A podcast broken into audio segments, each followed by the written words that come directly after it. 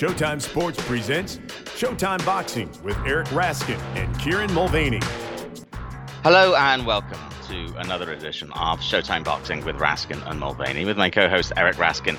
I am Kieran Mulvaney. Uh, and Eric, I was on Twitter on Saturday evening and I saw you tweet, uh, I have a ridiculous betting story on Brook Khan, saving it for the Showtime Boxing podcast. You're going to love this one. Uh, I always love uh, finding out what you're going to be doing on the podcast by uh, seeing it on Twitter. Right. Uh, you, I really love that. But anyway, um, sounds intriguing. I am indeed uh, intrigued. What is the uh, betting story? Okay, here it is. Uh, so, you know, we discussed uh, Kell Brook versus Amir Khan on the pod last week, and we both agreed Brook was likely to win. We talked about how Khan's chin always betrays him. So by the time we finished podcasting, I was almost immediately uh, on my various sports books looking up odds on Brook by KO. And I went ahead and bet that. It was plus 125, easy money. Uh, but then I placed another bet later in the week. I was looking at Khan's record. Gee, five losses, four by stoppage, all four within the first six rounds. The last two, Canelo got him in six, Crawford got him in six. What the hell? KO six sounds about right here. I looked it up plus 1700. 17 to 1 on Kell Brook in the sixth, and I bet it. Great stuff, right? Yeah. Well, I have four different sportsbook accounts. Uh, one of them, they won't let me block myself from playing online casino, uh, which even though I am somehow ahead lifetime playing online casino games, I know that it's not sustainable and I don't like the temptation. So on okay. sites where I bet sports or play poker but can block online casino without blocking everything, I do. I opt out of online casino access. But there's this one site where if I opt out of one thing, I have to opt out of everything. So instead, what I do with that site is I never leave money in the account. I deposit to bet, I withdraw when I win, I deposit again. And sometimes, when I have a small amount of money on the site, I bet it on a long shot or a parlay to try to turn it into an amount worth withdrawing. Would you like to know, Kieran, how much I had in my account that oh, I bet no. on Brook KO6? Oh, it was greater than zero, right? There was actually some in there. It was greater than zero. It was one dollar and twenty-five cents. Oh, one of the sharpest sports bets of my life, seventeen to one. I nailed it, and I turned a buck twenty-five into a little over twenty bucks. Even when I'm a winner, feels like I'm a loser, Kieran. Still a pizza, dude. Yes, now I turned I turned, you know, the cost of one pizza crust into a whole pizza, I guess. So there's that. Oh my man, there was a lot of emotional whiplash with that story. yes, I told you. I, I, that's why I wanted to save it for the podcast. It was, uh, you know, a l- little too good for Twitter, and uh, yep, a real emotional roller coaster there. Oh man, well there you go. Oh well, that'll learn you. yes. Now, I'm so, certainly the next time that I have a good hunch like that, I will risk more and it will lose. Of course, right? Of course. That's, that's the way it's bound to be. Um, all right, let's actually, uh, among other things, let, us look at the uh, the fight that got you a pizza, if nothing else. Uh, we do have plenty of boxing actually to look back on and ahead to this week. Uh, so coming up, we will preview next Saturday's Showtime Championship Boxing triple header, headlined by recent podcast guest Chris Colbert taking on replacement opponent Hector Garcia. We'll take a look at the week's news with a number of fights being confirmed or seemingly on the verge of being made. But we begin with this last weekend's action. Uh, shortly, we'll recap Friday's Showbox doubleheader from Orlando, Florida. But let's focus, first of all, on Saturday night, where Kell Brook finally got to experience the moment that he had been dreaming of for a long, long time, Eric. Yep, I've kind of spoiled the result on, on this already in case anyone didn't know. But in Manchester, England on Saturday night or Saturday late afternoon, where we are, a feud that had been more than 15 years in the making came to a head as Brook faced off against hated rival Amir Khan. Both men talked a good game in the build-up, but once the bell rang, only one man really delivered. Brook had every advantage, the most notable being that he proved much less shot. He was bigger, stronger, all around better, but Khan's chin, always a weakness, is just completely gone at age 35. Uh, Brook hurt Khan twice in the first round and again late in the third. By the fifth, he was just walking him down, and he got the stoppage when referee Victor Loughlin called a halt to the proceedings 51 seconds into the sixth, locking up those big bucks for me. uh, with the win, Brook advances his record to 40 and 3 with 28 KOs, while Khan falls to 34 and 6 with 21 knockouts. But this was about much more than records. This was personal, and you could see afterward how much victory meant to Brook, who has certainly appeared to be the one who most wanted to make the fight over the years. Kieran, we've talked a couple of times about how when fighters meet when both are past their peaks, it can actually make for more entertaining fights. Was this one of those occasions? How did you feel watching this long overdue grudge fight? I didn't really enjoy it actually. I, I thought it was pretty obvious from early in the first round that Khan had nothing. Um, like you talked about this, that look, even at his best, you know, for all his natural talent and speed, he was often technically shabby. He'd leave himself squared up or off balance or fall in with his punches or leave his chin there a, a little bit too long. And, um, and he did all of that in the first two minutes, and they were the best two minutes of the fight for him. Um, but it was worse than that. I thought his punches lacked snap. He was flailing with them. His feet were off balance. Um, it's difficult for me to tell how much Brook has left or how good he could still be because it became very clear early on that all he had to do was just keep it clean, keep it calm, keep it cool, and he wouldn't just get a win but a stoppage. It, was pretty inevitable quite early on. And yes, Khan sort of held it together for the second and most of the third round, but there was really nothing to deter Brook, let, alone hurt him. He had nothing on those punches that he did did throw. Um, and and every time Brook did land, it just it just sent Khan off again for yeah. for a little while, and, and, it just you know the recovery each time took longer and longer. Uh, look, Amir Khan is done. He is the definition of shot. Uh, he's had a terrific career. He did absolutely as much as anybody with with that chin and his seeming inability to learn technique could possibly have done. He had skill, he had heart, he had talent rather. He had heart. He's an, and he was a nice guy. Um, you know, it, it's just one of the things that sucks. You know, we're objective in our in our coverage of the sport, but it's always a little rough to see that one last fight too many in any boxer. And you know, and I've I haven't talked to Amir for for a while, but there was a period where I got to know him a little bit, and it's that worse when you know the boxer a little yeah. bit. Um, you know, I, am happy that Kell Brook got the win and that it means so much to him. Um, I don't know if he sticks around or what happens. You know, he's talking about fighting Chris Eubank Jr. or Conor Benn. and I guess that means we'll see him end up taking that one fight more than he probably should. Uh, I'm glad they both made a lot of money off each other. I'd kind of like Kell Brook to retire, although I doubt that he will. But I really hope Amir Khan retires. Uh, I wish he'd retired before this, but I really hope he retires now. Yeah, I'm right with you on that. I mean, we sometimes hear people in the boxing media say that they're reluctant to tell a fighter when to retire, that it isn't their mm. place. And and I get that. I don't really feel that way. If a guy looks shot to me, if the reward isn't worth the risk because he's become such a danger to himself, I don't mind writing or podcasting my opinion that I wish for him to retire. Especially with Amir Khan right now, it, it, it's it's not even debatable. He, he yeah. just can't do it physically anymore. Before the first punch even landed in this fight, I made a note that his legs looked stiff yeah. and heavy, that he wasn't moving the way he used to. And then the punches started landing, yeah. and, and we all saw what happened. He got wobbled by everything. And uh, in the sixth round, the punch that was the start of the end, he got badly buckled by a flush jab. Um, it was hard to watch. Khan yeah. would now be at risk of losing to even the most mediocre club fighter. So I'm right with you. I really, really hope he calls it a career.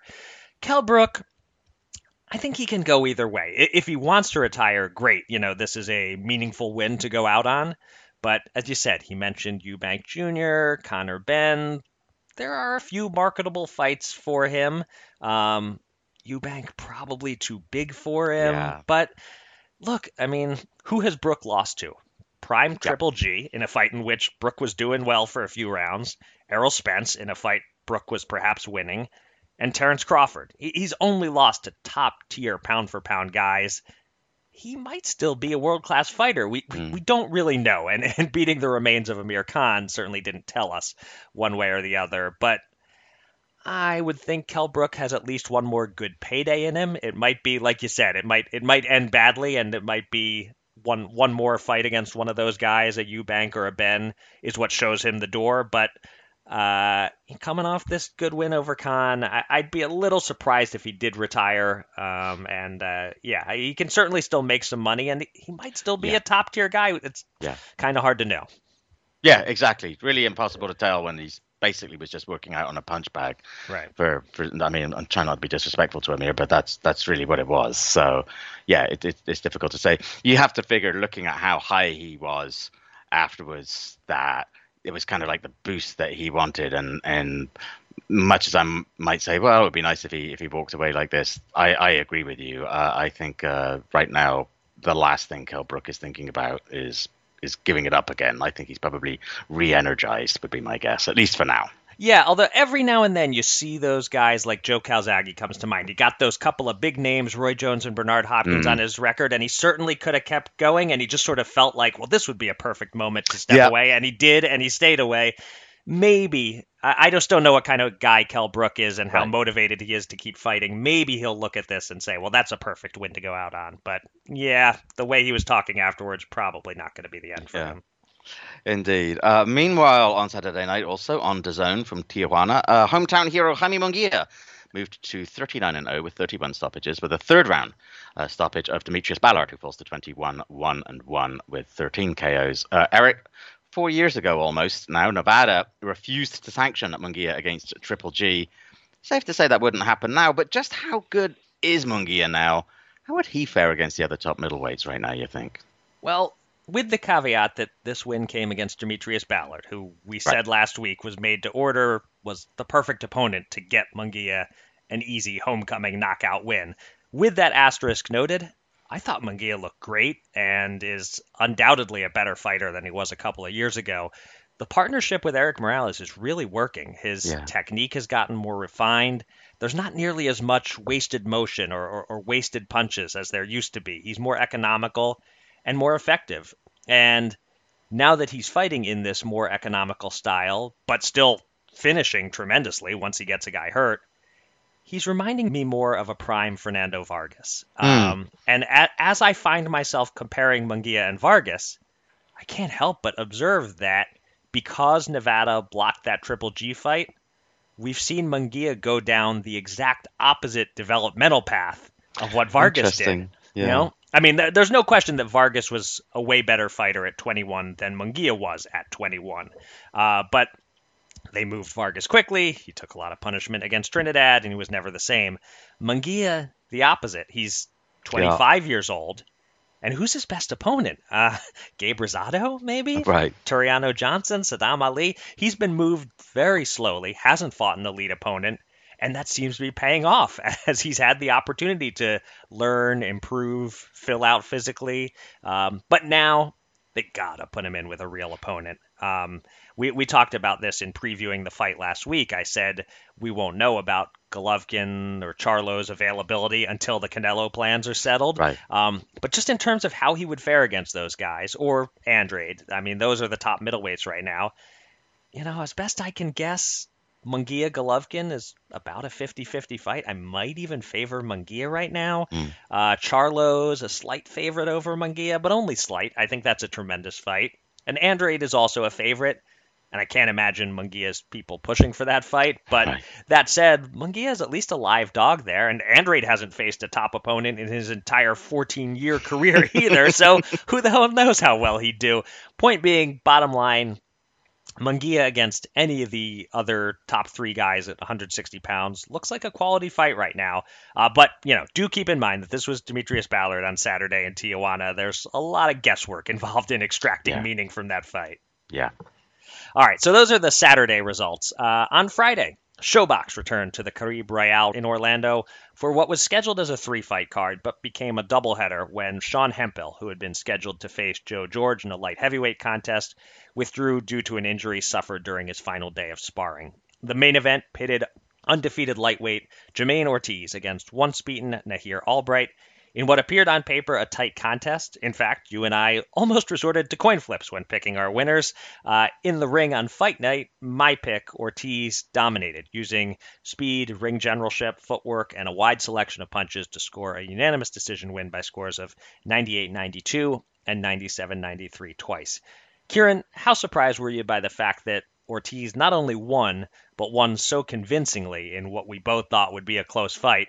And Ortiz said afterward that he'd like to face Rolly Romero. Is he ready for that kind of opponent?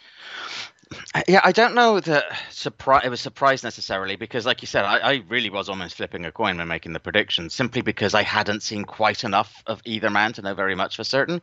What I will say though is, is part of the reason I picked Albright was was after looking at Ortiz's draw with Joseph Adorno last time out, and it's probably unfair, and, and, we talked about this with Brian Campbell, to be overly critical about what was a step up in opposition and actually a highly creditable draw. But what I sort of focused on was when Ortiz opened up, he left himself looking so vulnerable, which is, which is why he went down a couple of times in that fight. And given that Albright came into this as the puncher, I figured that that might prove decisive. But at the same time, or when Ortiz wasn't squaring up and getting knocked down against the door. Now he looked nice and compact. And of course, what I hadn't really paid attention to is the fact that people have the ability to learn and develop. Right. And it was clear from his pre fight comments that Ortiz knew he had to tighten up, focus on his boxing. And that's exactly what he did. This was, out of the relatively little that I've seen of him, this was by far the best he'd looked. Um, I thought that maybe his style might play into Albright's hands, but really it was the other way around. Um, I'm not sure I saw it quite so one sided quite as early as the lads ringside did, but as the fight progressed, he clearly took over and, and deserved the decision. Um, is he ready for a Rolly Romero? I'll say this. Styles make fights, and he has the right style to beat Rolly Romero. Mm. Um, I'm just not impressed with Romero particularly. Uh, but obviously, anyway, he has other business in the form of Gervonta Davis right. coming up, and there's simply no way that he would choose to face Ortiz uh, unless he were to, let's say, lose badly to Davis and maybe suffer another reversal. And meanwhile, Ortiz is improving and he, and he needs the fight. Right now, Romero is not going to be playing in those shallow waters. Um, but maybe after another win or so, I put Ortiz in with, say, a Jezreel Corrales or a Ricardo Nunez, mm-hmm. another hard hitting kind of person who, has been around, can offer a few more uh, looks, but is perhaps past their, their peak. Um, and then start moving him up swiftly. I, I don't know if I saw greatness or potential greatness, but I did see a guy with a pretty high ceiling, and I think, and I think he could quite reasonably be thinking about title belt opportunities in the in the future. Yeah, I was similarly impressed with Ortiz. Um, I mean, yes, I picked him, but I picked him by split decision. I even said possibly disputed decision, so he certainly exceeded my expectations.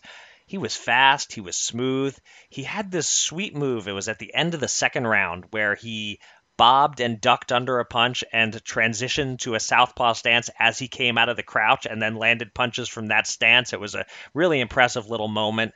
This is an athletic and well schooled boxer. I love his left hook. I love his right uppercut. He throws both of those punches beautifully. When he had his hands way down at his sides, which isn't something I love to see. But when mm-hmm. he did that, he looked almost Roy Jonesy in spots. Um, the broadcast team asked an interesting question in round eight. Uh, they asked, "Does Ortiz need to finish the show now?" In this case, no. I, I don't think he needed to at all. I think a lopsided decision win was just fine for his stock. There was never the sense that he had Albright ready to go and that he should have finished him.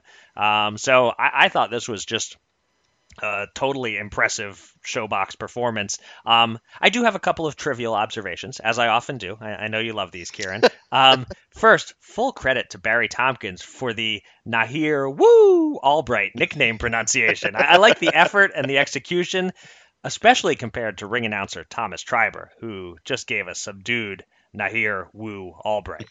Um, and speaking of Treiber, he's usually clean shaven but he was sporting the gray scruff on Friday night. I wonder if anti-beardite Gareth Davies knows about this and has talked to Thomas yet. Yeah. Well, you know, well, well, at the very least, we're going to have to make sure that he's aware of it and, and yes. get a Twitter beef going. yes. um, all right. Also on Friday night in the co-main event, uh, 154 pounders Paul Kroll and Marquise Taylor fought to a split decision draw over eight rounds a result with which seemingly nobody agreed. Uh, Kroll thought he won by five rounds to three. The Showbox announced crew all had Taylor by seven to one or six to two.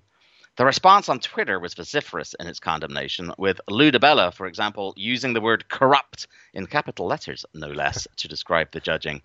Uh, against that, CompuBox figures for the two fighters were a million miles apart, and the sheer range in the scorecards uh, 77 75 Kroll, 80-72 Taylor and 76-76 suggests that either the judges were utterly incompetent or that there were in fact a number of close and difficult to score rounds. Eric, which side of the fence do you fall on and do you have any other thoughts about the fight? Well, I think there were a handful of close and difficult to score rounds. And I also think none of the three scorecards were great, really. Um, mm. But one was clearly worse than the others to my eyes, and that was the 77 75 card for Kroll. Um, let's name the judge. Uh, we could name all three, really, but let's focus on that one Tito Wilgo, who will go right back to judging more fights after this because hashtag boxing. Uh, but uh, five rounds for Kroll. I, look, I don't mind Kroll himself saying that was the correct score. Right. He's permitted to be biased. I don't see how a judge gets to 5 3 Kroll. I had it 5 3 Taylor, and yep. I jotted down before the scores were announced could be wider. I thought rounds 4, 5, 6, and 8 were all clear cut Taylor rounds. Yep. The others, I gave 1, 2, and 7 to Kroll, noting that each of those was close, and I gave round 3 to Taylor, also close this was a lousy draw decision. Um, but 5 3 Kroll was especially lousy and went beyond the realm of possibility, honestly. Um, what a shame for Taylor, who, who boxed well and deserves to have a win on his record. Uh, I thought our boy BC had a good observation in the third round, talking about Kroll tiring himself out by swinging wildly and missing. Mm-hmm. And Brian said, This is how upsets happen. Yep. Uh, if scored correctly, this is how yes. upsets happen. Um, Kroll was definitely getting tired as the fight wore on almost got knocked down by a left hook in the sixth, in part because his legs were fading. Um, and, you know, for a guy with just one career KO win, Taylor does seem to hit hard enough to get respect. Naturally, after any draw, you ask, should they do it again? I say this was entertaining enough that they may as well, you know, run it hmm. right back on Showbox. Let's see if Taylor can make it right on his record or if Kroll can learn and improve. Um, now, c- can you stomach uh, one more trivial observation, Kieran? Oh, bring it. Okay. The ref, Massimo Montanani. What a name! If I ever need to change my name, which um, hey, we need to be ready to flee when the uh, gazpacho arrives, right? Uh, so, That's right. Exactly. Um, if I need a new name, call me Massimo Montanani. I'm, uh, I'm I'm legit jealous of him for having that name. I figure I'm probably sleeping with a different girl every single night of college if my name is Massimo Montanani. Yeah, probably dress well, got a good car. Uh huh. Drink a lot of coffee, but good coffee. Right, uh, like uh, just espresso. Yeah. Yeah. Like yeah. really good espresso. Yeah. I'm actually I, picturing you as Michael Corleone wandering around the Sicilian villages, actually. yes. Uh, why am I blanking? Especially on... now you've told everybody what your name is. what are you blanking on? What now? The the name of the woman that he marries while he's in Italy. Uh, uh, it starts with uh, Apollonia, that's it. Yeah, yeah, because because I can hear him uh, yelling as the uh, you know right. I was I was about to give spoilers. Uh, maybe I won't, but uh, yeah, the Apollonia. It's only been 50 years since it came out. There's a lot. Of- yeah, but you know, it's it's my all-time favorite movie, and so I, I, wouldn't just in case I wouldn't want to spoil it for for anyone. But uh, yeah, in any case, if I ever am exiled to Corleone, Italy, call me Massimo Montanari. There you go. By the way, I have just finished reading a book that is the story of the making of The Godfather from Mario Puzo being a poor, constantly rejected writer to, to writing that all the way through the whole making of the movie. And um, thoroughly, thoroughly enjoyed it. As a Godfather fan, I think you might enjoy it. Okay, I might check that out. And and I believe they're making a movie about the making of The Godfather. Ah. Um, which I I'm guessing now that I know that there's this book, it's probably they're using that as the primary source material for the movie okay. or something. But uh, well, there you go, yes. All right. uh, yes, no more Eric. You call me Eric again, uh, we got problems. Call me Massimo. okay. All right. Looking ahead, uh, boxing returns to Showtime this Saturday, February 26th. God, are we already at February 26th? In the form of a Showtime Championship Boxing triple header from the Cosmopolitan in Las Vegas. The main event features a recent guest on the podcast, Chris Primetime Colbert, who is looking to continue his move up the packed 130 pound rankings. But he won't be taking on Roger Gutierrez, the opponent he was expecting to face.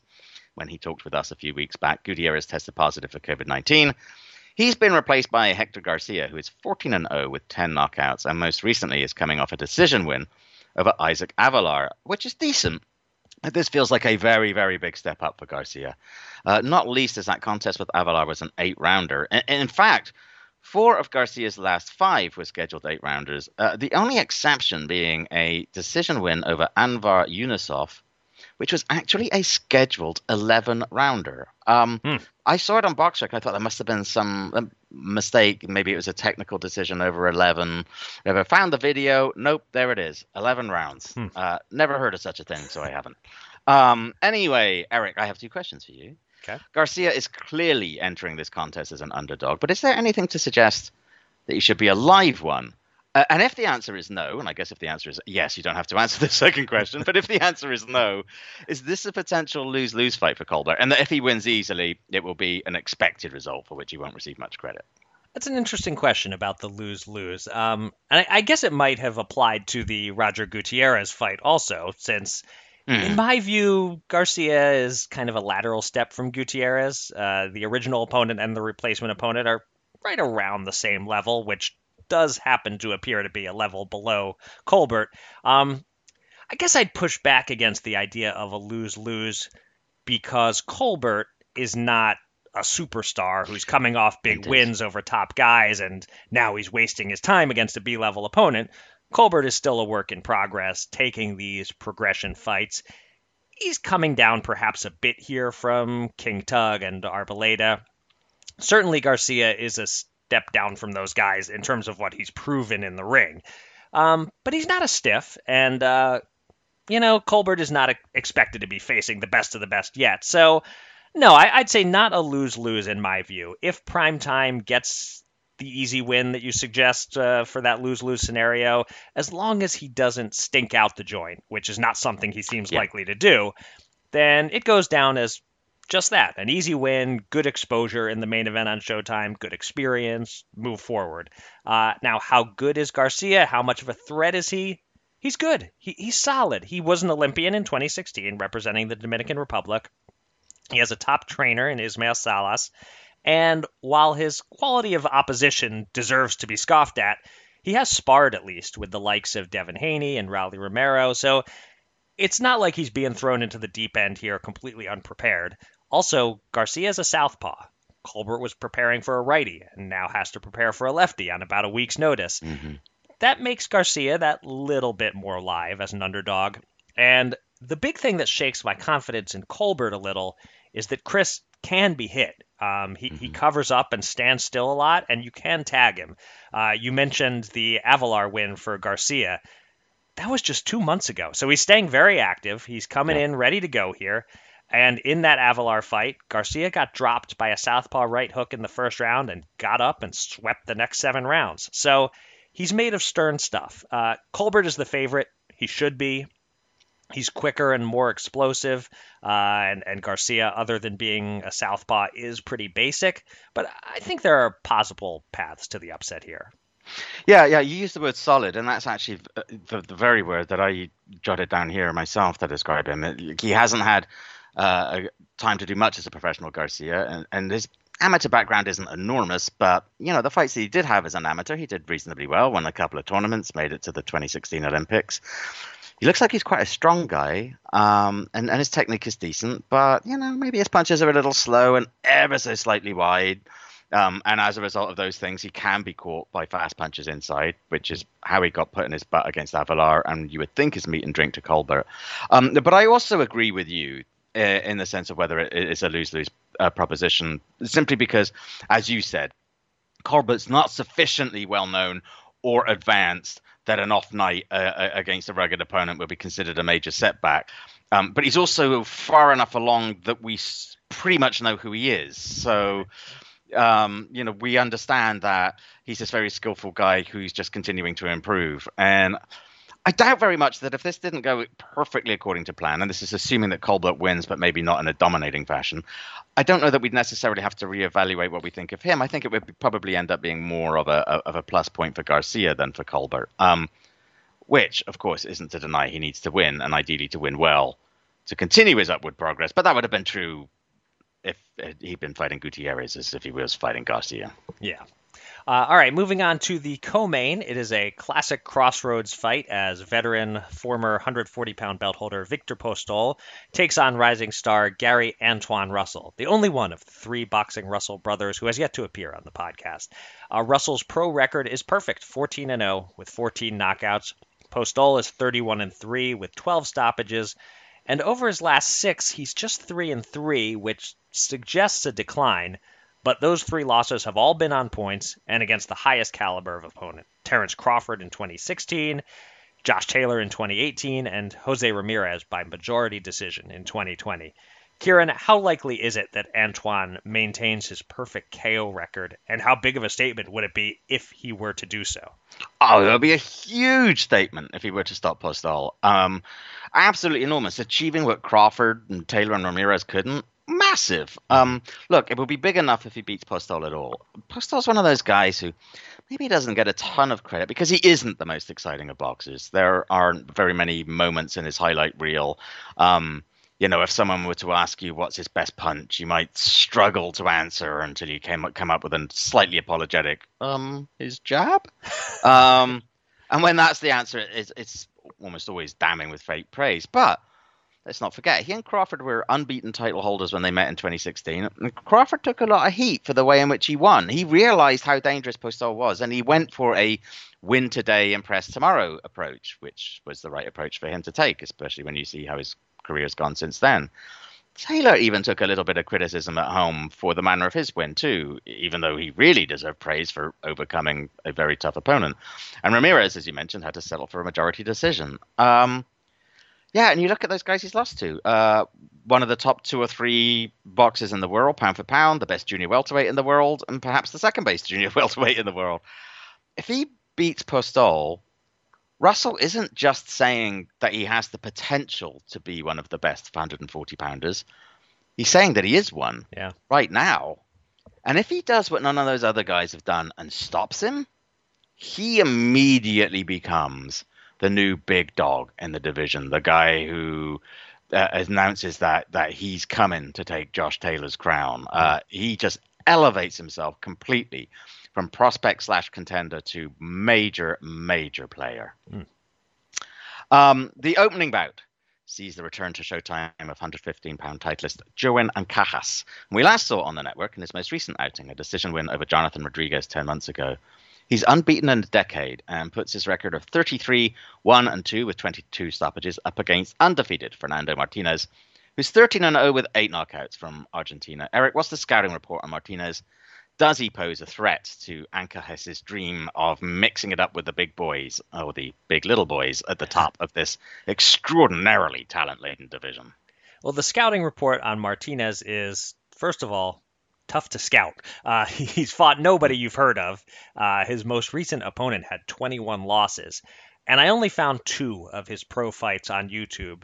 But there's enough there to get a sense of his style, just not how good he is because the opposition was never really going to stand up to him. But he's a compact fighter the punches are short and sharp, but thrown with a lot of torque. He gets his body into them.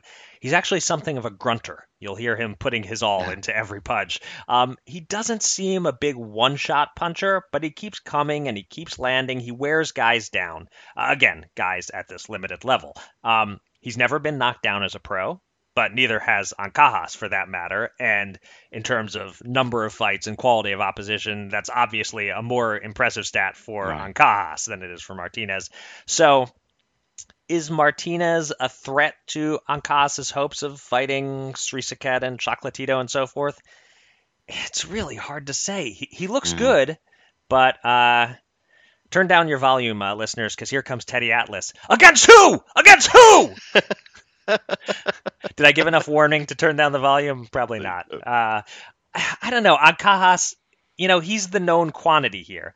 Uh, second longest reigning male belt holder, second most defenses. His opposition hasn't been spectacular either, but we know what he can do. He fought well against Jonathan Rodriguez. I thought he won clearly. It was an exciting fight. Ancajas did lots of damage with body shots. That could be the key to victory here hurting Martinez to the body as the Argentine gets overly aggressive. I don't know. this is matchmaking that I can't grade right now. Um, Mm. I, I suspect it will be reasonably competitive, but I can't say for sure.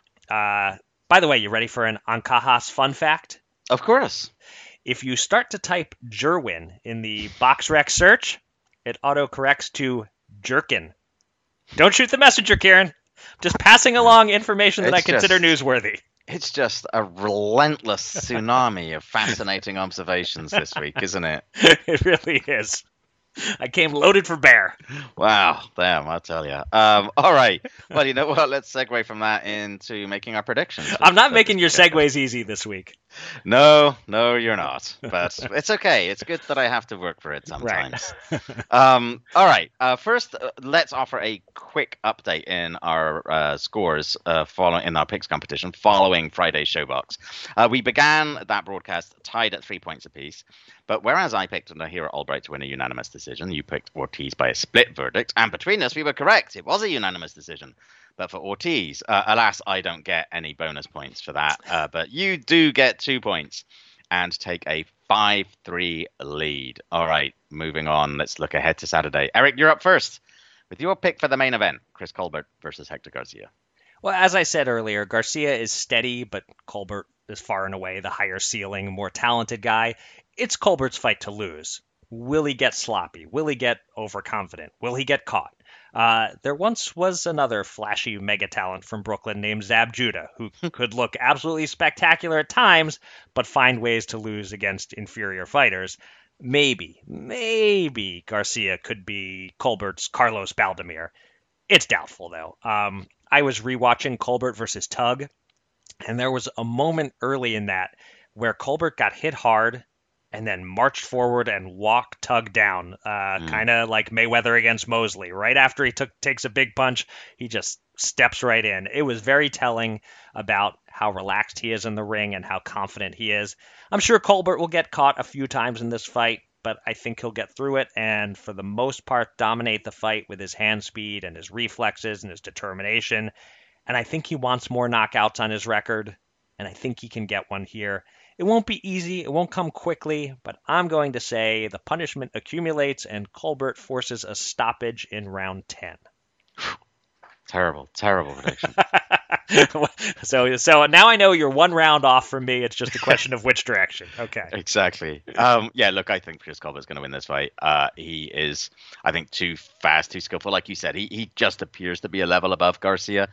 Um, the only issue for me is how convincing it is, uh, how much difficulty Garcia gives him, and whether or not the contest lasts the distance. Um, I think it may well take Colbert a few rounds until he fully gets Garcia completely figured out, particularly with the relatively late change. Um, but I do think once he does, once he gets the timing right, it will be all Colbert. Uh, so will Colbert score a relatively rare stoppage? He has just six from 16 wins, which suggests the answer is no. And that is the safe bet. But speed kills. And, and I do think Garcia may be a smidgen vulnerable to it. Um, I don't see Colbert like actually knocking him out, knocking him out. Um, but I can see the fight being stopped because Garcia gets cut or because he's just taking so much punishment at the corner or the referee decides that enough is enough. So I'm going to go out on a very small limb here and I'm going to say that that happens in the only conceivable round, which is the 11th. That's preposterous. There's no way this fight goes beyond 10.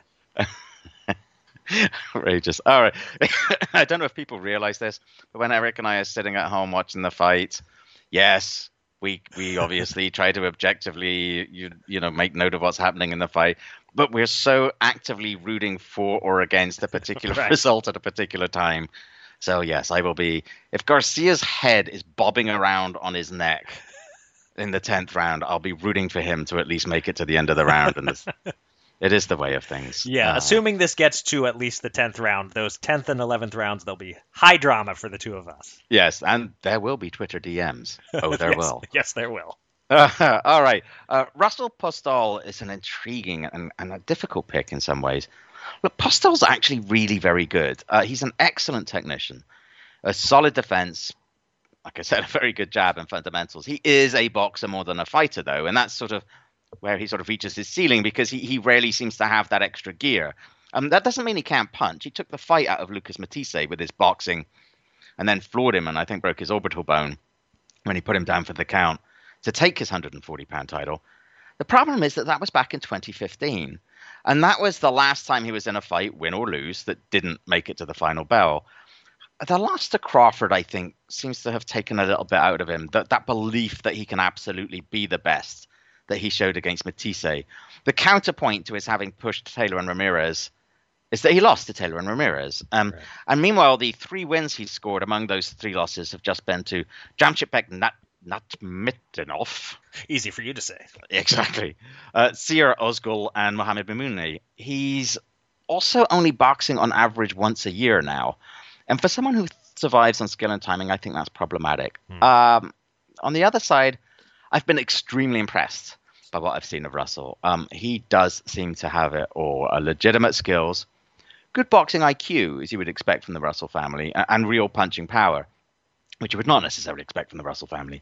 Um, getting past Postol's long reach may be a problem, at least initially, but I think he has the patience and the ring smarts to do that. He, he's not the kind of guy who will keep swinging and get flustered if he can't find his target. He isn't, in other words, Lucas Matthysse.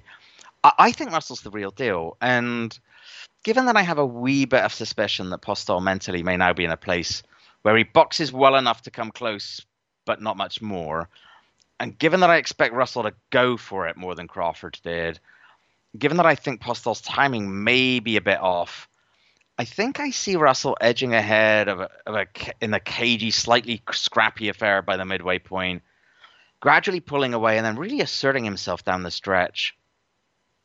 I'm going to go out on a much longer limb here and say I think he does become the first to stop Postol. Mm. I'm going to pick him to do it in. How about the hell? The 11th. okay. Yeah, you're you're kind of going out on a limb either way with this pick, with this yeah. fight. Either either you're thinking that Russell, whose best opponent so far was Giovanni Santiago, can duplicate his dominant results against a guy with 10 times the track record of Santiago, or you're thinking Postol at age 38 after a year and a half off is going to be the same guy he was against Ramirez and can outsmart and outbox Russell, even though Postol doesn't have the punch to keep guys very honest. You know, he hasn't won by knockout in almost eight years. Whoever you're picking here, I find it's hard to do it confidently. Yeah. Um, but I've seen youth prevail a lot lately. Uh, Bam Rodriguez against Cuadras, Mark Magsayo against Mr. Gary Russell. Uh, Daniel Jacobs just lost, not to someone much younger, but but still. Um, and add in that Antuanne just saw his big brother lose. I would think mm. he's extra hungry and determined to win it for the family. So, like you, I'm going with Russell, even though there's no evidence yet that he can do it at this level. Uh, I'll go with the hunch but I will not take him to become the first to knock Postol out. I'll say Russell by close unanimous decision. Yeah. Uh, moving on to the opener, Ancajas versus Martinez. This is a much easier fight for me to pick than Russell Postol. Not that I expect a blowout, but I just don't see how I can go against Ancajas when Martinez is as unproven and untested as he is. Ancajas, we know he's a world class fighter, a tough out, a righty who fights southpaw. Martinez needs to be a lot better than I realize to pull off this upset. Um, but my gut is telling me that he lasts the distance and keeps it kind of close. Um, like I said earlier, he applies pressure and wears opponents down. So I think this is a fight where Ancajas piles up the points early, but Martinez starts coming on late and makes it close on the cards. I'll go Ancajas by unanimous decision, but not a blowout. Some 8 7 to 5, 8 to 4 type cards, I predict. Yeah, this is interesting. I, I come to the similar result, but picture a, a, a fight that's almost flipped in the in the, in the mirror mm. a little bit. Okay. Um, in that, look, this guy Martinez, from what we know about him, he's a tough, awkward kind of guy. Uh, he's somebody who seems to, you know, like to fight in the pocket to try to wear guys down. That's gonna make life difficult for Ancajas early, I think, but also make it easier late because I think that's going to sort of play to Ancajas's advantages, you know, his strength, his skill. Um, so I actually see a situation where Martinez initially is kind of right in in in Ancajas's face a little bit, and Ancajas is trying to have to figure out what to do. And the first half is just grueling and tough until he does figure it out. I think the second half he does actually figure it out. But I'm not sure. It's it's interesting because even though I think that this was perhaps the easiest one for me to pick ultimately a winner, it is also the one that I am going to pick to go the distance. Uh, I I could sort of see him being in complete control by about round ten, but maybe just easing off a little bit because he's had to work really hard to get to where he is, and the final couple rounds he's up and he thinks, you know what, I'm just going to get through this and get to the end. Uh, but either way, I think it ends up being, yeah, an eight to four, maybe nine to three kind of a win for Joe Ancajas. Nine to three, that's preposterous. Again, outrageous. you have no idea what you're talking about. Seven to five, eight to four, those are reasonable scores here. Just outrageous. Honestly, they just get anybody to do these podcasts. Clearly. All right, news time. Uh, our new segment this week consists of fights that have been signed, fights, or at least a fight, cancelled or postponed, and fights that may be percolating but for various reasons have not yet quite reached fruition. Uh, leading the first category, Shakur Stevenson Oscar Valdez has now been signed, sealed, and delivered in a 130 pound unification fight. With the winner, the clear top dog in that excellent division, that fight will, as anticipated, take place on April 30th. Uh, the location will be the MGM Grand Garden Arena in Las Vegas. Also confirmed, undefeated welterweight and apparent surefire future superstar Jaron Boots Ennis will take on Custio Clayton in April or May on Showtime. ESPN reports that Isaac Cruz, fresh off his close defeat to Gervonta Davis, will take on Yuriorkis Gamboa on the undercard of the upcoming Errol Spence Yordenis Ugas pay per view. Uh, one fight that is off, at least for now, is the junior middleweight rematch between Jermell Charlo and Brian Castaño as a result of Castaño suffering a tear in his biceps. Fights that may or may not be close.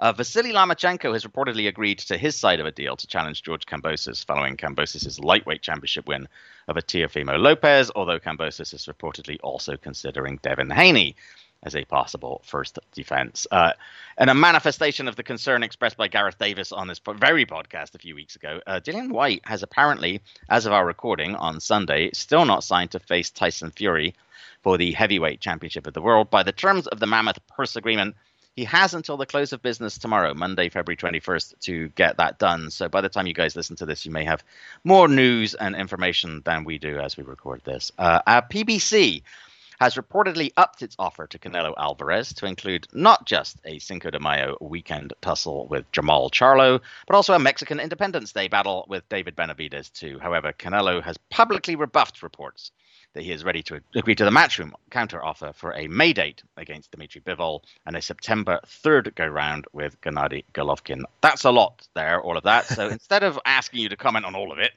I'm going to do something different. Uh, ask you to pick out the one or two items that maybe mostly pout at you there. Okay, this this is indeed a little different. Uh, I'll start with hashtag Canelo Watch. Um, all indications are that the Matchroom deal has the inside track here, even if Canelo is adamant that nothing is done it's interesting that what's reportedly holding up the deal is Triple G signing on. Hmm. Supposedly, mm. Canelo and Bivol are on board, but Golovkin hasn't signed on the proverbial dotted line, which I guess must mean he's holding out for more money or maybe insisting on a catch weight below 168. I have to assume Triple G wants the third fight, um, but he's being tough in negotiations and it would be wild if that blows up the whole matchroom deal. Like if PBC swoops in while Golovkin is holding out, um, that would be an uh, interesting little twist. But my suspicion is that this Bivol Golovkin two fight deal will get done and will get announced soon. And if it does, that'll tell me Canelo sees something in Bivol that he's confident he can exploit. Yeah. Um, and I'll also comment on this Kambosos situation. It did seem Haney was going to get that fight, and I guess he overplayed his hand, and uh, Lomachenko is in there being less demanding. If we do get Loma versus Kambosos, which is a great fight, by the way, I, I like everything about that. If we get that, man, that would be quite the twist. That the biggest fight in the lightweight division that gets done involves zero of the four princes. yeah. Uh, right. You know, Teofimo, he, he, beat Lomachenko, but he's since taken a step back. Haney reportedly asked for too much money. Ryan Garcia is still coming back from his mental health hiatus. And Gervonta is just playing in a whole different sandbox right now. Yeah. Um, I love Lomachenko versus Kambosos, but man, it's crazy that you turned coined the term four princes what a year and a half ago, Yeah. and we have yet to see a single fight between Yeah. any of them, and, and there's nothing in the works toward that end. It is not feeling as if our friend Matt Whitecross is going to be doing a follow-up documentary series, does it? Probably not, unless it's just like all of a sudden when they're all like in their late 30s, they come together Yeah. and have a great series of fights uh, when when it's a little too late. Who knows? Yeah. Uh, and what does it say about Kambosos? That those are the two options he's considering, right? Yeah. He could very easily, I assume, um, go back to Australia and fight in front of a huge crowd against a No Hope, but just to get that "look at me, I'm the lightweight champ" defense out the way. But no, he's uh, he's potentially going in against Vasily Lomachenko. Uh, that's that's the guy. I tell you, I like George Kambosos more and more and more. Um, you know, he, he not only fought a great fight, did a terrific job of continuing to promote the fight Yep. weeks after it had happened. Uh, uh, and now, if this goes ahead, yeah, full credit to him. Um, the the news item that I wanted to just touch on, even though we've talked about it before, and we will talk about it again, of course, is I just really want to acknowledge Stevenson Valdez being made, as, as it feels as if we've been talking about potential big fights at 130 for years now. Um, starting from when Miguel Burchelton and Francisco Vargas were at the were at the top of the division. Um, what I like about this is it's not just a great matchup. Indeed, it is the matchup to be made at 130. Each man made it through an incredibly demanding and meaningful semi-final to get here. You know, Valdez knocking out Berchelt and Stevenson dominating and stopping Jamel Herring. And also, you know, given that quality of opposition, I do think that a clear win here by either man, uh, and particularly by Stevenson, who emerged as a tremendous natural talent, who's been steadily ratcheting up his quality of opposition, who doesn't have PED suspicions over him, would really put the winner, I think, in a real shout of top 10 pound for pound consideration. It's a tough list to get onto because we're actually really stacked with talent at the very top level in this sport right now. But this is one of those that could be almost a career defining night for, for either man. I mean, especially for Stevenson, I could almost see it, not saying that this is how the fight will go, but on a level of really establishing him, it could almost be Floyd against Genaro Hernandez. This hmm. could be one of those kind of nights where a, a really big star could be born, I think. Yeah, I, I, I think you're right that I think whoever wins this is probably cracking the, the bottom of the top 10. I, I might have even put Valdez on my at the bottom of the top Did 10 you? after the Berchelt win, but then with the PED issues took him off. I can't remember exactly, but he was certainly right in that mix. And uh, yeah, it feels like either one of these guys is one big win away, and certainly beating Valdez or beating Stevenson qualifies as a big win. Definitely. All right. Tweet of the week time. And it's actually sort of a tweet. It's a retweet of an Instagram story. And the Instagram is itself a cut of paste of something that somebody posted somewhere. It's all very nebulous and cannibalistic. The Okay. sole reason I've picked it is to set us up for the top five challenge. So it's up to you whether you want to say anything in response or wait to see what the challenge is that we'll be following immediately afterward. Anyway, our friend Dan Raphael tweeted a screenshot of an Instagram post from Canelo who posted a bunch of laugh emojis with the phrase "Love this" above the following. Uh, I won't do all of it. It starts. If he fought Charlo, he ducked Bivol. If he fought Bivol, he ducked Charlo. If he fought Beterbiev, he ducked Bivol. If he fought Benavidez, he ducked Benavidez. It goes on like this. You understand where it's all going, Right. really. Um, there's about a dozen lines of this.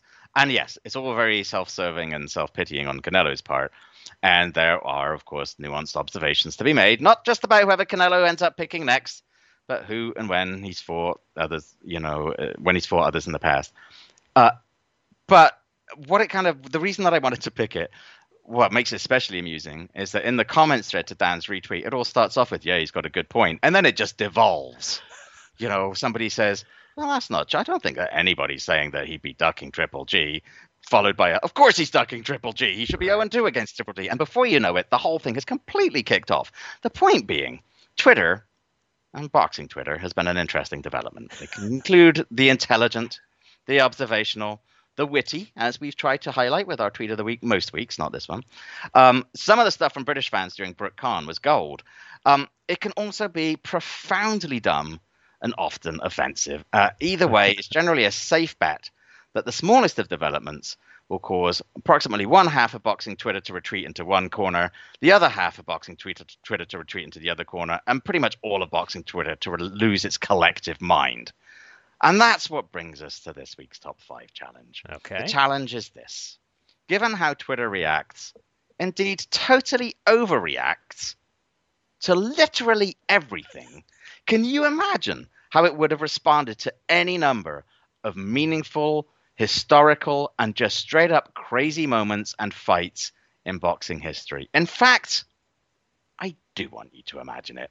Hmm. What are your choices, Eric, for the top five pre Twitter boxing moments that would have made boxing Twitter explode? Oh, okay. This is this is fun. I like this.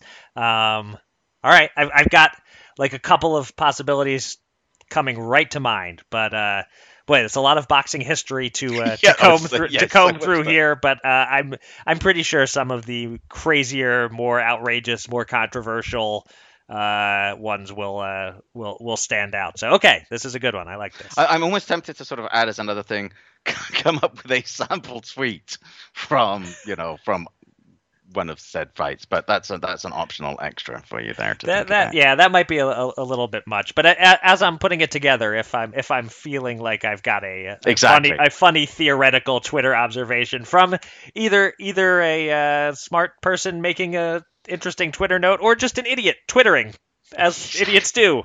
Uh, yeah, there might be some fun ideas that I can uh, work in there. And I'm sure, actually, Boxing Twitter that is listening to this will have suggestions of its own. So uh, uh, do, feel free to help Eric out. Uh, Yes. Which actually, before we finish this week's episode, I want to do give a quick shout out to um, listeners who did send us suggestions for fights that I missed in last week's top five list, which was a list of the greatest examples of fighters overcoming adversity to secure wins. Regular correspondent David Cushion had an excellent one, which uh, I did think about and then just plumb forgot. Uh, our friend Andy Lee's come from behind knockout win over John Jackson at Madison Square Garden. Andy was slumped into the ropes and Right. seemingly on the verge of being knocked out when he just unleashed the patented hook from hell. Um, with which he ended plenty of fights. Uh, Jamie uh, at J underscore NREB offered Juan Manuel Marquez getting off the deck after being dropped hard by Michael Katsidis. Paul Grammatico had an excellent one, a fight that I had to be honest, completely forgotten about. Um, Arthur Abraham prevailing in a war with Edison Miranda, even though he had to fight several rounds with his jaw broken in two places. Um, and then I record another one uh, watching yesterday's uh, events uh, that uh, Lee Jackson I'd been ringside for, but had sort of forgotten about. Amir Khan was pretty much out on his feet at the end against Marcos Maidana for like the last couple of rounds, but was able to hold on for a win in their fight in Las Vegas. Thanks very much, guys, for those contributions. You, our listeners, are the good side of boxing yes, indeed. Yeah, the the A- Arthur Abraham one really stands out to me as I didn't think of it at all. I forgot all about it. Had I thought of Yeah. it, that might have cracked my top five. Yeah. Yeah. All right. That will do it for this week's episode of Showtime Boxing with Raskin and Mulvaney. We will be back next week with a recap of Saturday's Showtime Championship Boxing card and much more. Until then, thanks for listening. Be safe, be kind, and be well.